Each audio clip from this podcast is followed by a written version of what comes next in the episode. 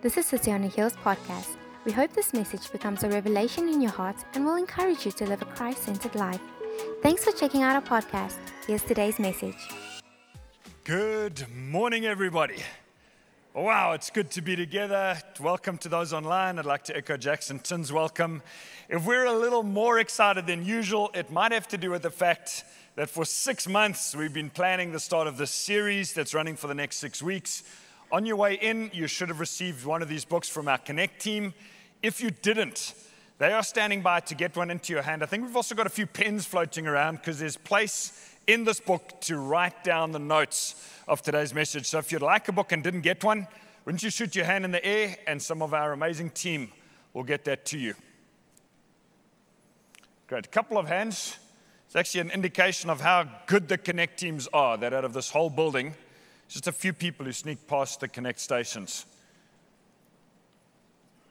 Great. If you're watching online, you're going to have to join us in person at some point to get one of these books. There's also a PDF available um, on our website of this entire workbook, which you could download and print if you wanted to.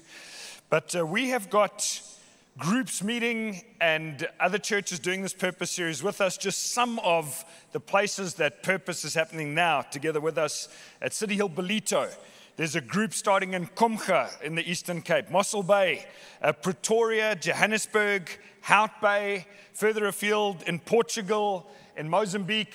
There might be others. If you're watching online and you're starting a purpose group somewhere outside of Durban, please let us know. We'd love to celebrate with you.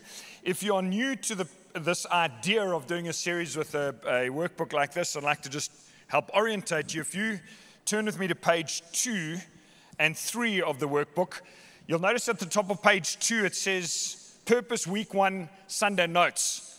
That page has been left blank for you to either draw a very nice picture or preferably to take notes of today's message. I will be giving some points that you can write down.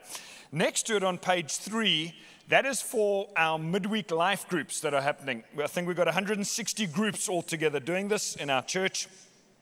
You'll be watching a short, about an 18 minute video and in that video are some fill in words. These are the notes from that video, and that pattern is repeated times six. Six blank pages for Sunday messages, six spaces for fill in words. So it really is a good idea to join a group today, if possible, for the week ahead. And then if you flick with me to page 20, the third aspect, so the first two are Sundays and life groups. The third aspect are devotional readings that we'll do by ourselves individually at home. So, tomorrow, Monday, would be a good day to start chapter 1. There are 36 the devotionals, they are labeled chapter 1 through 36.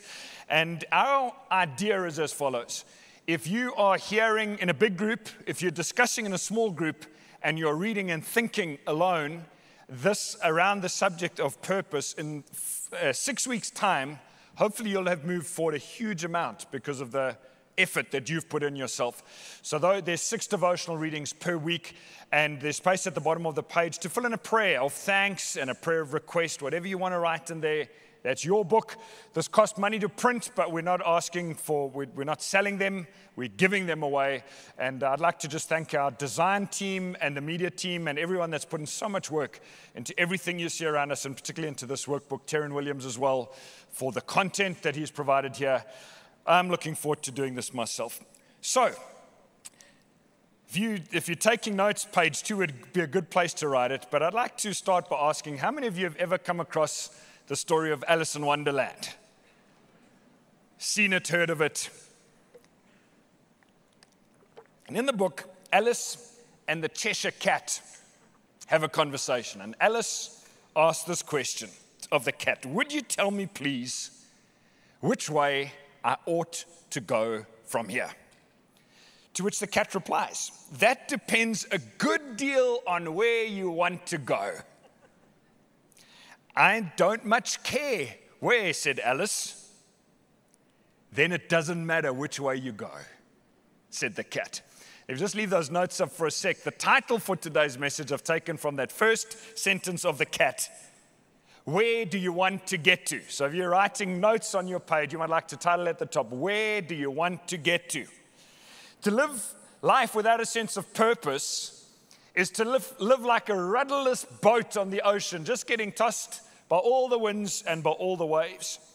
the question about purpose that we are trying to ask and answer in this series asks this question where do you want to get to? Or even more acutely, where do you need to get to? And if you, like Alice, say, Well, I don't care much where, then it doesn't matter which road you're taking. But the fact that you are here on week one lets me know that you would like to answer that question in more depth. And so, welcome on the journey as we uh, jump in here. Now, speaking about direction, let me tell you the direction of this message. There's three groups of three in my notes coming up. I'm going to give three uh, points from my main Bible verse, three black holes or false purposes to avoid, and I'm going to land by asking three pivotal questions. So that's just to give you an idea of where we're going. Now, our entire series is based on one verse in Ephesians 2:10. My hope is that in six weeks' time you'll know this verse off by heart because it's profound. This is what it says Ephesians chapter 2 and verse 10 For we are God's handiwork. For we are God's handiwork, created in Christ Jesus to do good works, which God prepared in advance for us to do. For you and I are God's handiwork. We've been created in Christ Jesus to do good works, which God prepared in advance for us to do. So I'd like you to notice, firstly, from this verse, note who in capitals has done the initial work God Himself. When we come to talk about your and my life purpose, the starting point is God Himself. I love the fact that this verse says that you and I are God's masterpiece and that God has made good purposes for us to do. The starting point isn't you and I, the starting point is God Himself. Now, you might be here today and you've been invited by a friend to come on this series. A huge welcome to you. It's also possible that there are people here or listening online that you haven't actually settled your beliefs about God yet and about the Bible. And I'd like to throw out this idea is that in our world there's competing worldviews trying to answer the question, what is the purpose and meaning of life? Two competing worldviews we could describe as follows. The first one is the Eastern one. This includes religions like Buddhism and Hinduism. And every worldview asks this question what is the purpose of life for individuals? Listen to this answer. This is out of, if I could say, this Eastern worldview or Eastern thinking. A Buddhist priest named Takafumi Kawakami was interviewed by two authors. They run a website called Questions on Purpose. And in answer to their question about the purpose of life, listen to his response. He says, There's no purpose in your life. The Buddhist approach is you're born, you die, you're born, you die, like physics. Like dominoes, you knock one and they keep falling that way. For individual human beings, there is no purpose. Or some would say the purpose of life is to escape this terrible cycle of being born, dying, coming back, being born again uh, as, as a second life, third life, fourth life, getting punished for what you did wrong. The second competing worldview is a secular worldview. Atheism, naturalism would subscribe to this worldview. Uh, dare I say, anybody who holds a nominal view of Christianity in other words, you haven't, you, you haven't devoted yourself to following Christ. You just, like you're born in a Christian country, so you tick the box Christian if ever asked about your religion. And in answer to the secular view of what is the purpose of life, the secular answer would be as follows it's whatever you want it to be. Whatever you want it to be. Bertrand Russell, who was a prominent atheist writer and philosopher, said that each of us, I don't want to misquote him here, that we are to each be a wary but unyielding Atlas. Remember, Atlas was the figure from Greek mythology that carried the whole world on his shoulders. He says, each of us are to be a wary but unyielding Atlas, carrying on our own shoulders the world of our own making. So, the Eastern view, there's no real purpose except to try and escape the cycle. The secular view is you've got to f- figure out your own purpose and be the God of your own destiny. I'm so grateful that Contrasted to that is this amazing verse in the Bible worldview that says that not only is there a purpose to our life, but there is a creator who made us on purpose and for a purpose. My dad in his early years, up to the age of 28, would have pretty much fitted well into the second one of those worldviews, the secular one. His family attended church Christmas and Easter. The highlight of his week was happy hour on Wednesday night to go out with his buddies drinking. One Sunday, he attended a church service not dissimilar to this, and sitting in the very back row, something happened in his heart that day where he realized there's a loving creator who made me for a purpose. I was designed for more than happy hour. That day, changed the direction of his life. It wasn't instant and overnight. There was a, an initial change and then a journey of finding and living out more of his purpose up till the day he died at the age of 67. I'm so grateful to have been raised in a family where there was a man rescued from this idea of purpose into this idea of purpose. So, what is your starting point to understand your purpose in the world? Is it I have no purpose or it's to create my own? Or do you subscribe to this idea? Are you open even to this possibility that there is a one who loves you, who made you, and who designed you on purpose and for a purpose? Which brings me to our second point is that God does a work in us. We just read these verse, uh, this verse. We are God's handiwork created in Christ Jesus. Now, that word handiwork is also translated into English as masterpiece in some other places. In fact, the, the root Greek word there, we also get the English word poetry from it.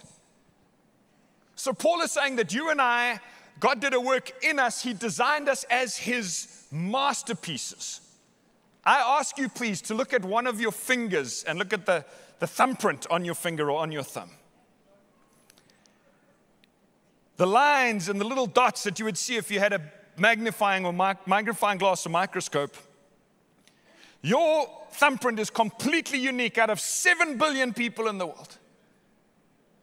There is a, design crea- a divine creator who designed you and I, who thumbprint on our souls is as unique as the thumbprint on our hands.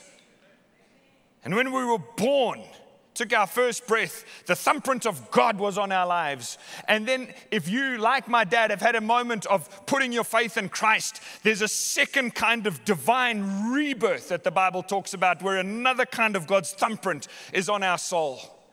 Which brings me to our third point is that not only has God made us, not only does God do work in us, but He does a work through us. God does a work through us. The rest of that verse, Ephesians 2:10 says this to do good works which God prepared in advance for us to do. Now, if I keep going with this idea of poetry, that you and I are a poetic masterpiece, God writes a work in us and then through us. We are both His paper and His pen. And writing onto the storybook of your lives is a narrative that's been written by the hand of God, sometimes unbeknown to any one of us. But in retrospect, we see that God was doing something unique and beautiful in your life and in my life. But then, in another sense, we're also his pen writing his poetry out in the world. And that, like the moon, reflects the light of the sun but has no light of its own. The poetic masterpiece of my life isn't just designed by me. It's God taking my life and writing it in the pages of human history so that by interacting with me, people in a fraction of a way can see some of the amazingness of God the Creator.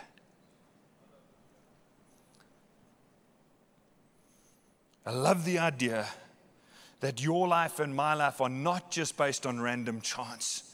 There's reason and there's rhyme to our lives, even though we might not understand all the poetry at the time. Some of you may recognize this instrument. It's called a vernier caliper. Now, let's say that you were born into the workshop of a master carpenter, of which I'm not. But I was given one of these. I didn't know what a vernier caliper was until about 10, 11 years ago. And I was given one of these as a gift by a friend of mine. But let's say that you were born, that's just you.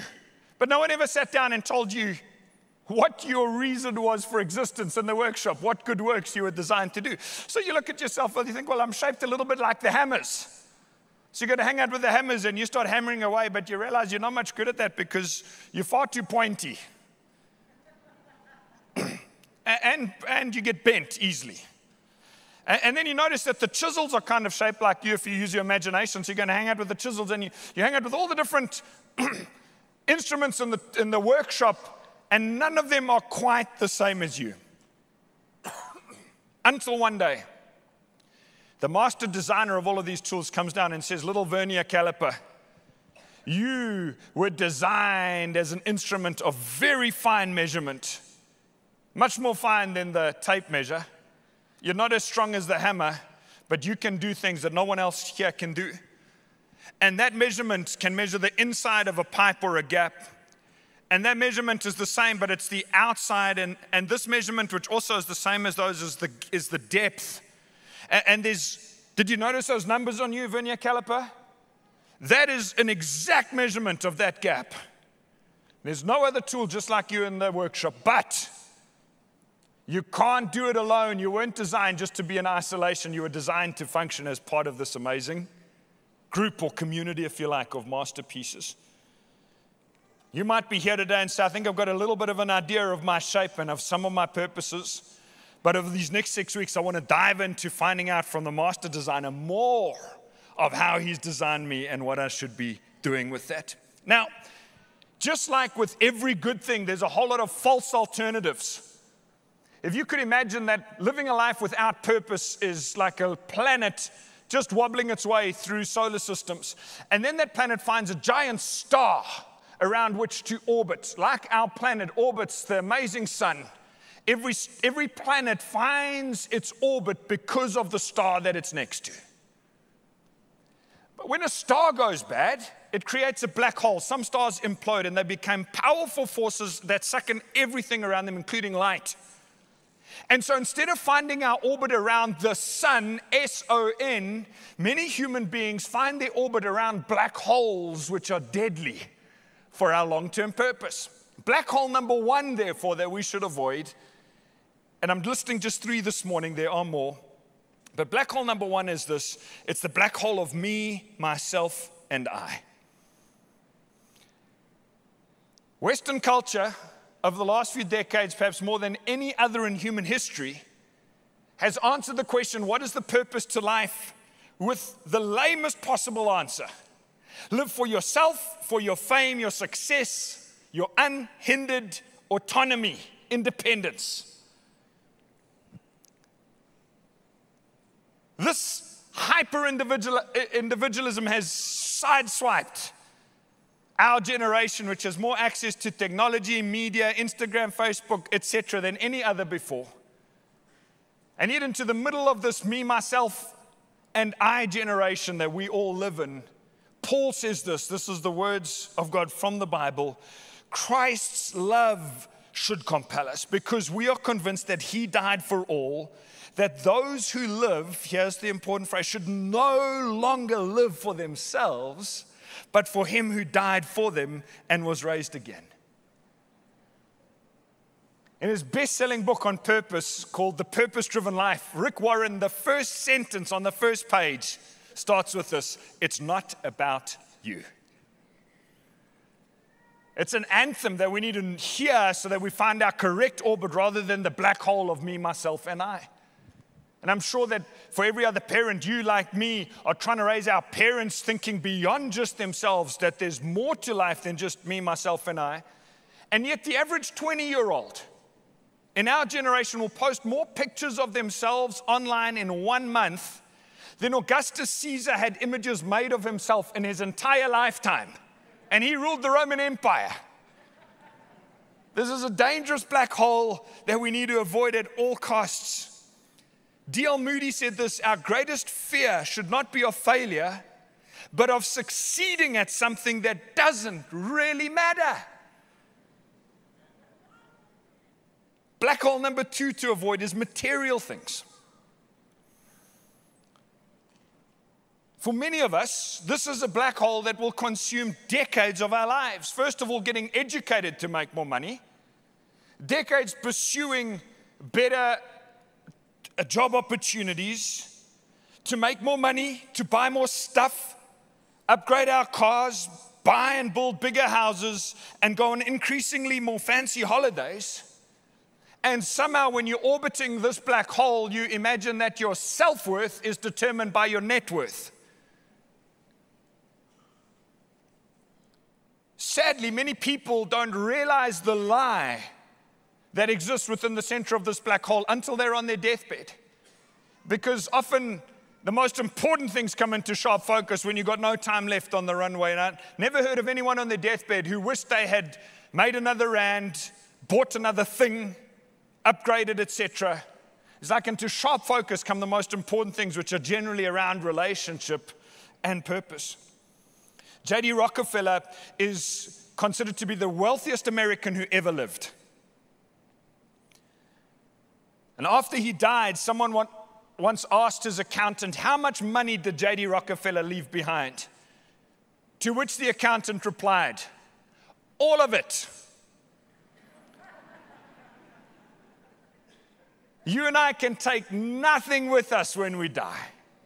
And if that's true, then truly that shouldn't be the thing that we devote the purpose of our life to. Jesus put it like this Watch out. Be on your guard against all kinds of coveting, wanting more stuff. Life does not consist in an abundance of possessions.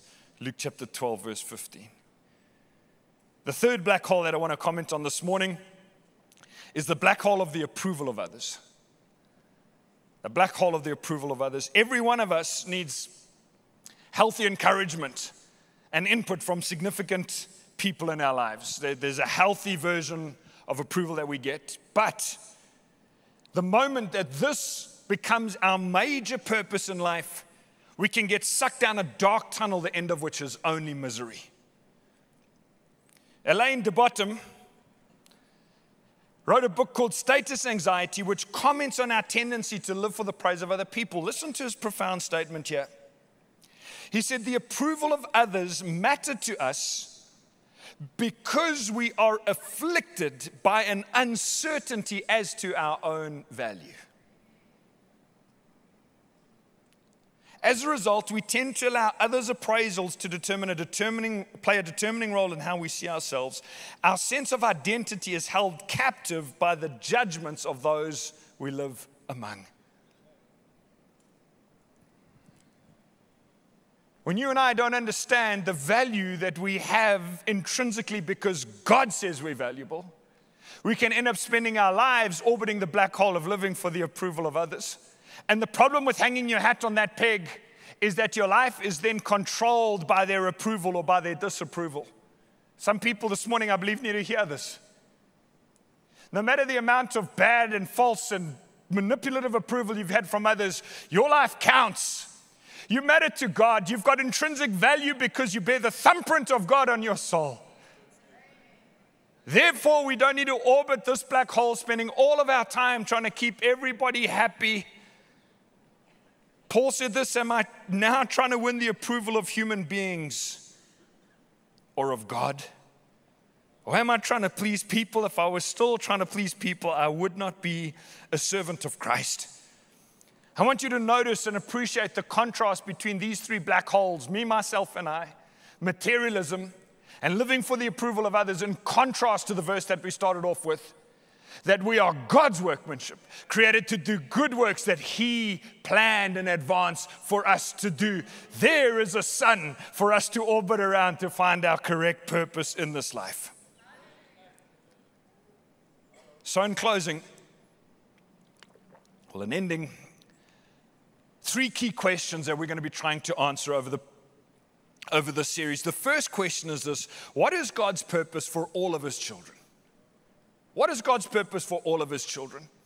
We believe that if you read the Bible, you will see that there are things that God tells every human being to do. If you're a follower of Christ, you should be doing them. In fact, we, we've condensed them into five big ideas. They all start with the letter C Christ, Christ likeness, the common good, community, and the Great Commission. And over the next five Sundays, we're going to be looking at each one of those purposes. So if you're sitting here today, and say, I have no clue what my purpose is, in six weeks' time, you'll have five that all of us should be living for. That's the Sunday messages, and each message, if I could say, is unique. If you're going to come with us on this journey, it would be good to try and get to all of them. In person's always better, but we also do have our recordings and our online if you can't make it in person. The second question we're trying to answer is this What is God's purpose for me personally? So, the first one are the general purposes of God for all of his children.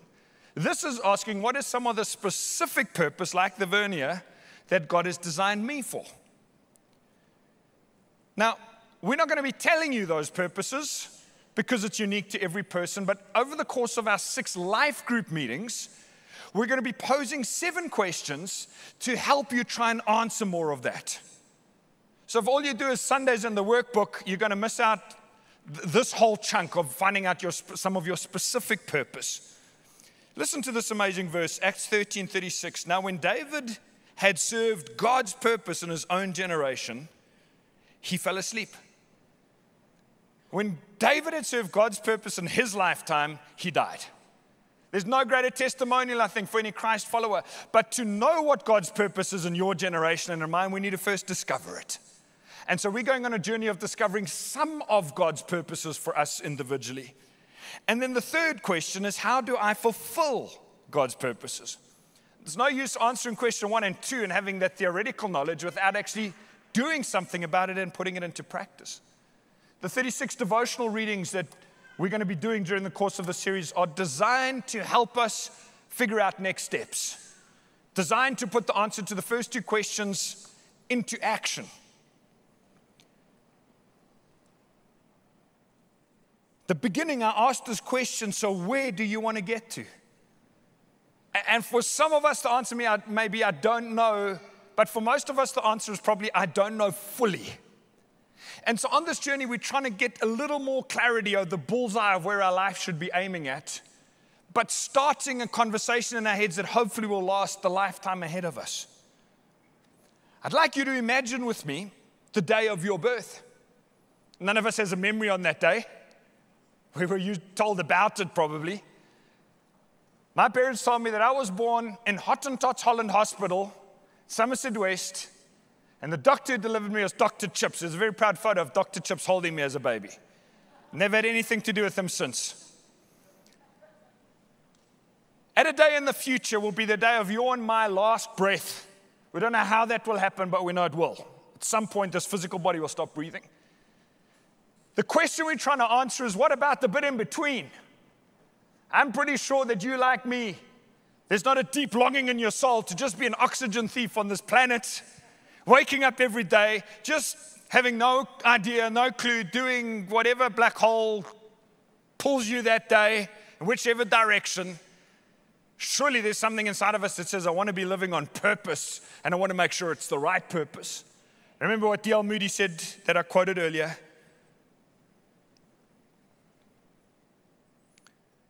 Our greatest fear should not be of failure, but, but of succeeding at something that doesn't really matter.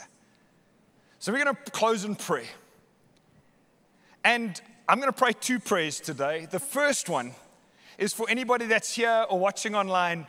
And as I've been talking, you've realized you've never had those kinds of conversations with the master designer. You've just been living for one of those black hole purposes, maybe in a secular worldview or an Eastern worldview of purpose. And as you've been listening today, there's something in your heart that says, My soul needs to come home. I never realized where home was, but it's a creator God who loved me enough to die for me, take the penalty of all of my rebellion and sin against him, follow him for the rest of my life. I'd love to lead you in a prayer that says, God, I'm sorry. And the second prayer that we're going to pray is a prayer for help for every one of us that the great designer would continue to show us our purpose, purposes, as we go on the six week journey together. So, could I ask you to stand with me, please, as we close in prayer?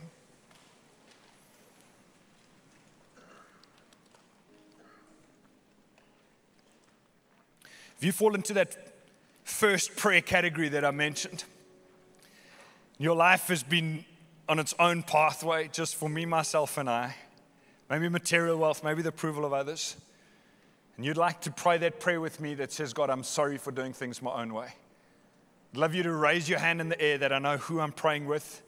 If you're online, I won't see your hand, but I want you to raise it anyway because God sees. Is there anybody in this building today? Thank you. Thank you. Thank you.